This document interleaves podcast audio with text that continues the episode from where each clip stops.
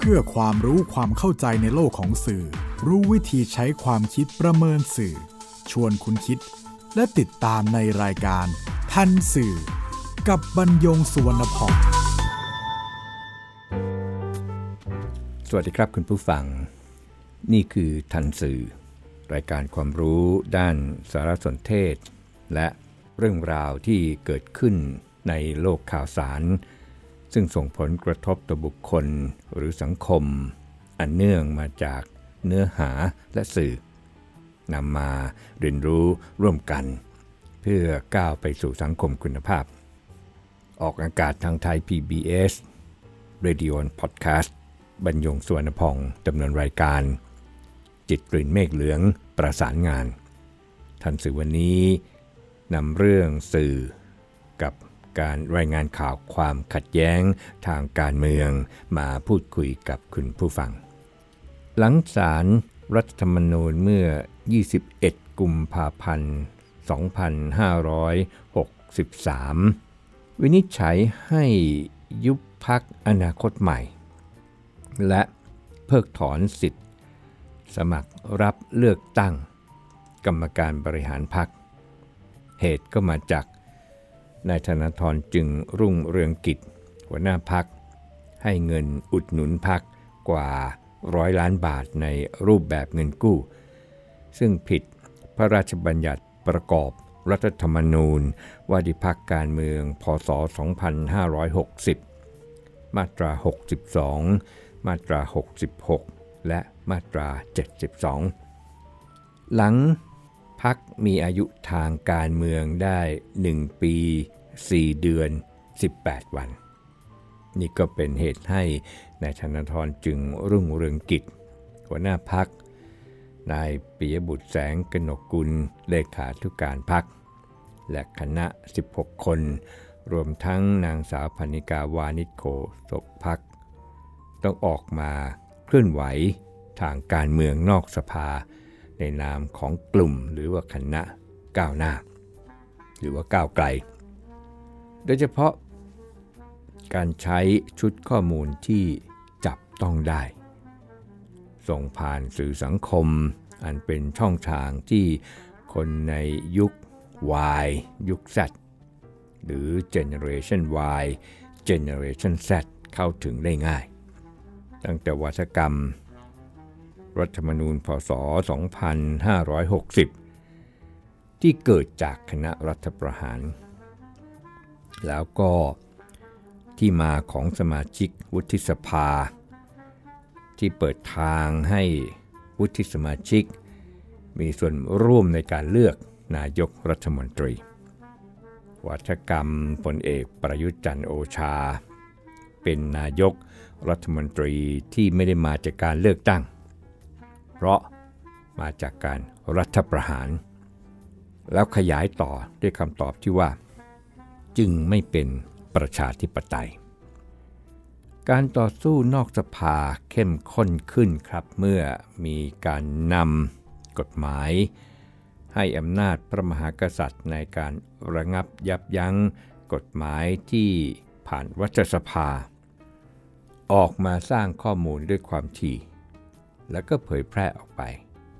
เน้นไปที่กลุ่มเยาวชนซึ่งเป็นผู้ใช้สื่อออนไลน์ อย่างคล่องแคล่วว่องไว ต่อด้วยกฎหมายโอนสำนักราชเลขาธิการและสำนักพระราชวัง โอนกรมราชองครักษ์ โอนหน่วยบัญชาการถวายความปลอดภัยรักษาพระองค์ โอนสำนักงงานในตำรวจราชสำนักประจำไปเป็นส่วนราชการในพระองค์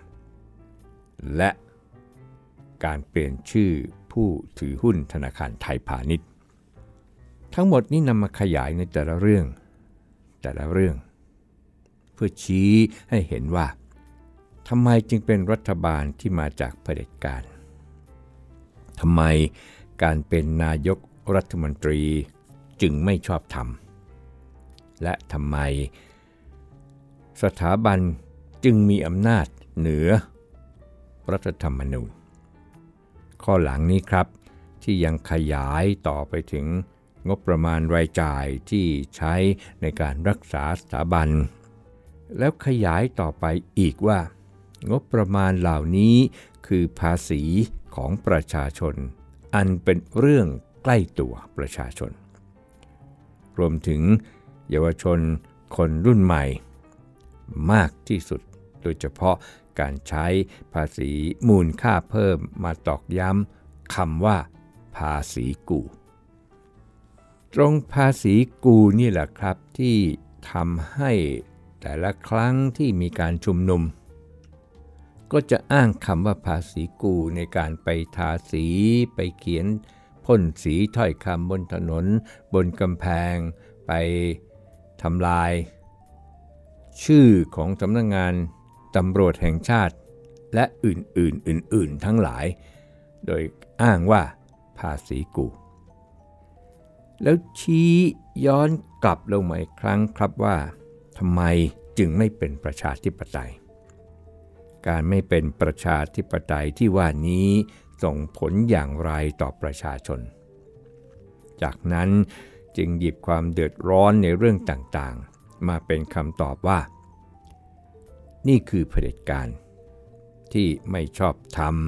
ที่ไม่เป็นธรรม ที่ไม่เท่าเทียมคือทำให้เกิดความไม่เท่าเทียม แล้วทำอย่างไร ก็ให้ข้อมูลต่อไปว่า ก็ต้องเรียกร้อง แม้การเรียกร้องนั้นจะต้องแลกมาด้วยเลือดเนื้อ พร้อมกับ ยกตัวอย่างประชาธิปไตยในฝรั่งเศสที่ต้องล้มล้างกษัตริย์ เพื่อให้ได้มาซึ่งประชาธิปไตยในปัจจุบัน ข้อความจากหลากหลายแพลตฟอร์ม ก็มาปรากฏที่มือถือตรงหน้าผู้ใช้ ทุกชั่วโมงและทุกเมื่อเชื่อวัน จากอ่านได้ ก็เป็นฟังได้ ก็เป็นเข้าใจได้ จากเข้าใจได้ เป็นเชื่อได้ และจากเชื่อได้ ก็เป็นเข้าร่วม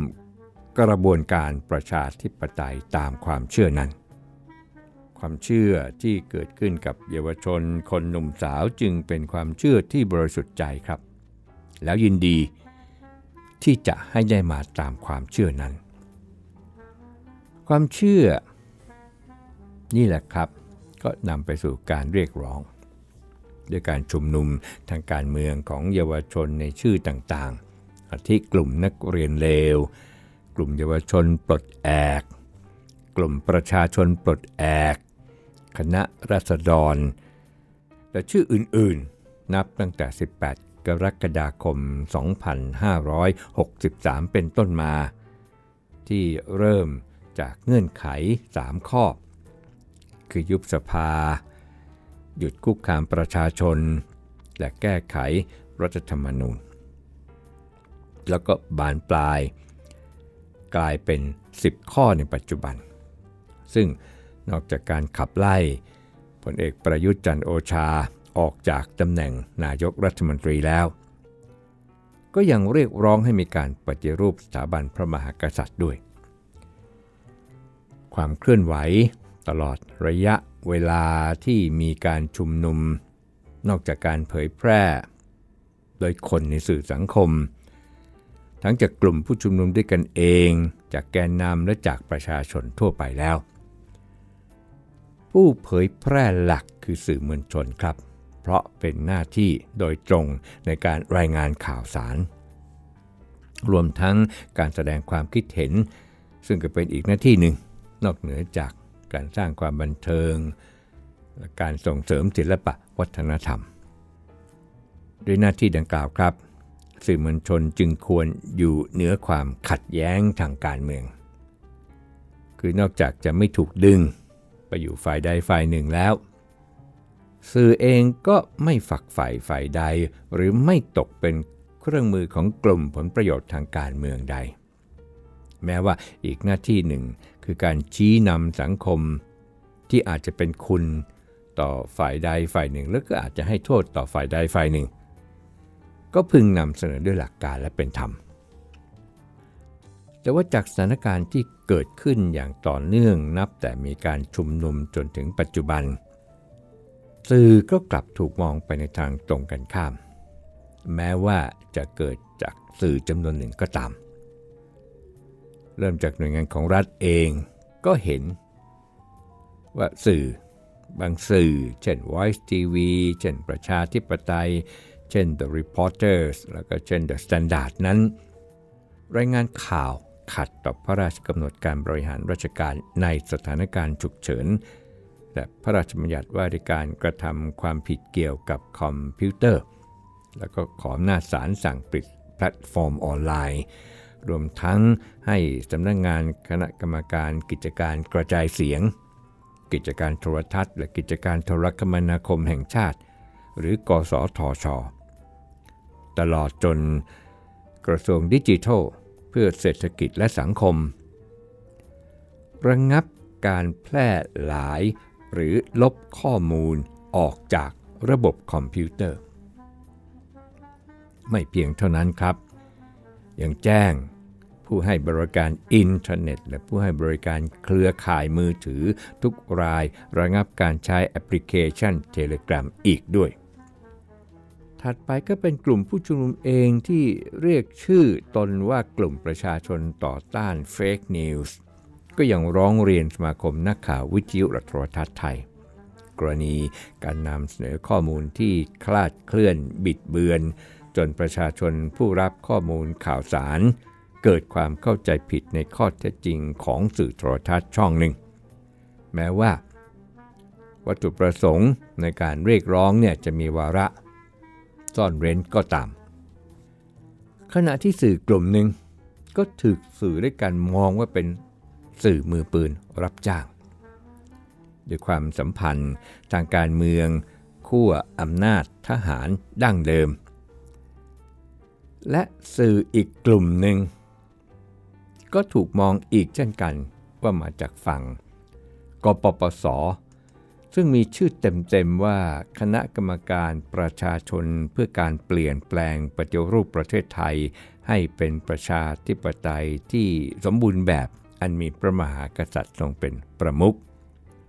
ข้อมูลที่นำเสนอจึงสนับสนุนพรรคการเมืองหนึ่งในรัฐบาล เพื่อต่อต้านการ เรียกร้องของผู้ชุมนุมและของนักการเมืองนอกสภา สื่อยังตุกตั้งคำถามอีกครับว่า อันนี้ก็รวมทั้งสื่อด้วยกันเองก็ตั้งคำถามด้วยนะครับ คือกรณีที่นางสาวปนัสยาสิทธิเจรวัฒนกุลนักศึกษาปี 3 คณะสังคมวิทยา และมานุษยวิทยามหาวิทยาลัยธรรมศาสตร์วัย 22 ปี ได้รับการยกย่องจาก BBC ให้เป็นหนึ่งในร้อยคนจากทั่วโลก ผู้เป็นแรงบันดาลใจและส่งอิทธิพลประจำปี 2020 ในฐานะผู้ที่ขึ้นอ่านประกาศกลุ่มแนวร่วมธรรมศาสตร์และการชุมนุมฉบับที่ 1 เสนอข้อเรียกร้อง 10 ข้อบนเวทีชุมนุมธรรมศาสตร์จะไม่ทนเมื่อ 10 สิงหาคม 2563 ซึ่งเป็นข้อเรียกร้องให้มีการปฏิรูปสถาบันพระมหากษัตริย์ โดยเธอยังเป็นผู้ยื่นจดหมายเปิดผนึกผ่านผู้บัญชาการตรวจตำรวจนครบาลถึงพระบาทสมเด็จพระเจ้าอยู่หัว มีข้อเรียกร้องเกี่ยวกับเรื่องนี้ และเรียกร้องให้พลเอกประยุทธ์จันทร์โอชา นายกรัฐมนตรีลาออกจากตำแหน่งกับต้องร่างรัฐธรรมนูญใหม่ โดยรวมถึงหมวดพระมหากษัตริย์ แล้วก็ยังเป็นผู้จัดการชุมนุมหลายครั้ง ถูกจับในคดีชุมนุมที่ธรรมศาสตร์ ถูกคุมขังที่เรือนจำธัญบุรีก่อนจะได้รับการประกันตัว ถูกจับกลุ่มอีกครั้งจากกรณีการชุมนุมและปักหมุดที่ท้องสนามหลวงเมื่อ 19 กันยายน 2563 ถูกส่งตัวไปยังทันทสถานหญิง แล้วได้รับการปล่อยตัวในเวลาต่อมา พร้อมกับการถูกดำเนินคดีที่เกี่ยวข้องกับการชุมนุมอีกหลายคดี โดยเธอให้สัมภาษณ์ BBC ไทยว่า เป็นเพียงนักศึกษาธรรมดาคนหนึ่งที่ต้องการเห็นทุกคนในสังคม มีศักดิ์ศรีและสิทธิในความเป็นมนุษย์อย่างเท่าเทียมกัน ประเด็นที่ BBC ไทย ในฐานะผู้เสนอชื่อนางสาวพนัสยาสิทธิเจรวัฒนกุลให้ BBC สำนักงานใหญ่พิจารณา ก็คือ ผู้ที่ BBC ยกย่องว่าทรงอิทธิพล ก็คือสตรีคนเดียวกัน กับที่ให้อวัยวะเพศชาย แก่ในชวนหลีกภัย ประธานรัฐสภา และประธานสภาผู้แทนรัษฎร ตรงนี้ครับ ที่สื่อด้วยกันเอง ก็ตั้งข้อสังเกตไปอยัง BBC ไทย ในการคัดเลือกบุคคลหรือสตรีผู้ทรงอิทธิพลในปี 2020 โดยเฉพาะการทำหน้าที่ผู้ดำเนินรายการของจอมขวัญเหลาเพชรในรายการถามตรงๆกับจอมขวัญทางไทยรัฐทีวี เมื่อ 27 พฤศจิกายน 2563 ต่อกรณีการเชิญผู้ช่วยศาสตราจารย์ ดรอานนท์ศักวรวิทย์ จากสถาบันบัณฑิตพัฒนบริหารศาสตร์ กับนางสาวปนัสยาสิทธิจิรวัฒนกุล แกนนำกลุ่มรัษฎรมาถกประเด็น พระราชบัญญัติจัดระเบียบทรัพย์สินพระมหากษัตริย์ พศ 2561 ซึ่งดรอานนท์ศักดิ์วรวิทย์ถึงกับกล่าวกลางรายการต่อท่าทีของจอมขวัญว่าไม่เป็นกลางในการทำหน้าที่พิธีกร ขณะที่ในแพทย์วรงเดชกิจวิกรม แกนนำกลุ่มไทยพักดีก็เห็นว่าเป็นการตอกย้ำข้อมูลที่เยาวชนถูกปลูกฝังทางความคิด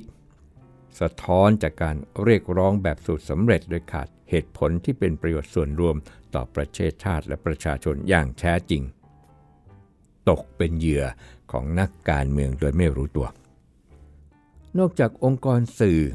ที่มีชื่อฉบับและช่องชัดเจนแล้ว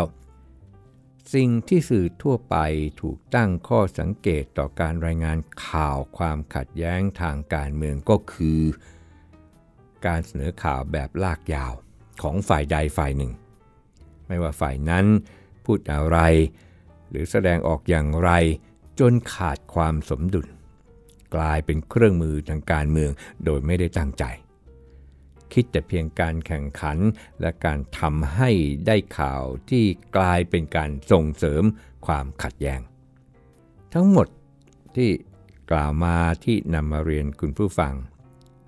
สื่อจึงตกเป็นจำเลยของสังคมต่อการรายงานข่าวความขัดแย้งทางการเมือง และ ถูกเหมารวม เพราะเป็นปลาในข้องเดียวกัน เรื่องจึงกลายเป็นสื่อไม่ทันสื่อเสียเอง โดยเฉพาะสื่อถ้าไม่มีเจตนาที่จะฝักใฝ่ฝ่ายใดทำอย่างไรนั้นอีกสักครู่ครับ คุณกำลังฟังรายการ ทันสื่อกับบรรยงสุวรรณพอง มีสารสนเทศใด ที่สื่อควรทำความเข้าใจให้ถ่องแท้ เมื่อต้องทำหน้าที่ท่ามกลาง ความขัดแย้งทางการเมือง ประการแรกครับ ความรู้ ความเข้าใจในเรื่องการเมือง และผู้มีส่วนได้ส่วนเสียทางการเมือง โดยเฉพาะนักการเมือง หรือผู้ทำงานการเมือง ที่ไม่ใช่ ผู้เล่นการเมือง การเมืองเป็นเรื่องของการได้มาซึ่งอำนาจ และการรักษาอำนาจ ทั้งการเมืองท้องถิ่น และการเมืองระดับชาติ จะต่างกันก็ตรงที่อำนาจที่ได้มานั้น เพื่อประโยชน์ของประชาชนโดยส่วนรวม หรือเพื่อประโยชน์ส่วนตน การให้ได้มาซึ่งอำนาจ จึงต้องสร้างความนิยมให้ตนเอง ให้กลุ่มหรือพรรคการเมืองของตนเอง มีนักการเมืองที่ใช้คุณธรรมในการสร้างศรัทธาประชาชน มีอุดมการณ์ที่เป็นหลักการโดยทั่วไป แล้วก็มีค่านิยมในการทำงานที่นึกถึงประโยชน์ส่วนรวม แล้วก็มีนักการเมืองที่ใช้วิธีการตรงกันข้ามครับ ซึ่งก็จะใช้ประชาชนเป็นข้ออ้าง แล้วใช้วิธีการโฆษณาชวนเชื่อ ปัจจุบันเราใช้คำปฏิบัติการข้อมูลข่าวสาร หรือ Information Operation ที่เรียกกันย่อๆว่า I.O. เป้าหมายก็คือการบั่นทอนความน่าเชื่อถือของฝ่ายตรงข้าม ถ้าเป็นไปได้ก็คือทำลายล้างฝ่ายตรงกันข้าม กลอุบาย ที่ใช้ก็หลากหลายครับ ซับซ้อน เช่นการใช้วัฒกรรมบนพื้นฐานของตรรกวิทยาหนึ่งในตัวอย่างที่ฟังได้ก็คือวัฒกรรมวัฒกรรมสืบทอดอำนาจ เมื่อฟังได้จึงเชื่อมโยงต่อไปถึงคำว่าเผด็จการ สุดท้ายจึงเชื่อมโยงไปถึงสถาบันเป็นต้น แล้วสื่อทำงานอย่างไร สื่อก็รายงานไปตามหน้าที่ เป็นหน้าที่ที่ไม่ให้ตกกระแส กระแสที่เกิดจากการแข่งขัน การแข่งขันที่เกิดจากอุปทานจำนวนสื่อมากกว่าอุปสงค์ของผู้รับสาร กระแสนี้เองครับที่ทำให้ผู้รับสารรับข้อมูล ซ้ำซ้ำและซ้ำจนเปลี่ยนการรับรู้เป็นความเชื่อ เชื่อมาก เชื่อน้อย หรือไม่เชื่อก็ขึ้นอยู่กับลักษณะทางประชากรศาสตร์ของผู้รับสารแต่ที่เห็นแล้วก็คือ ผู้รับสารที่เป็นเยาวชน ก็คือนักเรียน หรือแม้แต่นิสิตนักศึกษาเองก็เถอะ สื่อเคยไปถามนักเรียน บ้างไหมว่า ที่ชูสามนิ้วเป็นสัญลักษณ์นั้นน่ะคืออะไร หมายความว่าอย่างไร อธิบายต่อไปได้ไหม ที่อยู่ๆก็ลุกขึ้นมาขับไล่รัฐมนตรีว่าการกระทรวงศึกษาธิการเป็นต้น ผลทั้งหมดนี้ครับ จะโทษผู้รับสารใช่ไหม ไม่โทษสื่อเลยใช่ไหม เพราะสื่อทำหน้าที่นำเสนอข้อเท็จจริงที่เกิดขึ้นในสังคม ก็ต้องถามต่อไปครับว่า สื่อมีหน้าที่ในการรายงานข่าวสารแค่นั้นจริงหรือ ในทางหลักการครับสื่อก็ยังมีหน้าที่ในการให้ความรู้ เพราะหนึ่งในบทบาทสำคัญของสื่อคือการเป็นหนึ่งในผู้นำความคิดทางสังคม ชี้แนะสังคม ที่ยังไม่รวมการเป็นผู้รักษา และสืบทอดวัฒนธรรม นี่ยังไปไม่ถึงอีกระดับหนึ่งนะครับก็คือ ระดับความรับผิดชอบ ที่ไม่เพียงความรับผิดชอบต่อสังคมโดยทั่วไปเท่านั้น แต่หมายถึงความรับผิดชอบต่อมั่นคง ต่อความมั่นคงของชาติ ซึ่งก็จะทำให้สื่อ ต้องใช้วิจารณญาณว่า อะไร ควรรายงาน และอะไร ควรยกเว้นไว้ หรือจำเป็นต้องรายงาน แต่ว่าวิธีการรายงานอย่างไร หรือจะรายงานทั้งหมดไป อย่างนี้ครับ นี่เป็นส่วนหนึ่งของความรับผิดชอบต่อความมั่นคงของชาติ เพราะสื่อก็เป็นคนในชาตินั้นตรงนั้นครับ วันนี้เราทำหน้าที่กันอย่างไร สื่อด้วยหรือเปล่าครับที่เราเองก็ไม่ทันสื่อสารสนเทศตามที่ได้เรียนคุณผู้ฟังไว้เบื้องต้นเนี่ยมันเป็นพื้นฐานแล้ว แล้วก็หน้าที่ที่ตระหนัก ว่าไม่ใช่เพียงผู้ที่ทำหน้าที่รายงานข่าวตามที่มันเกิดขึ้นเฉยๆครับ ถ้าเรารู้ตัว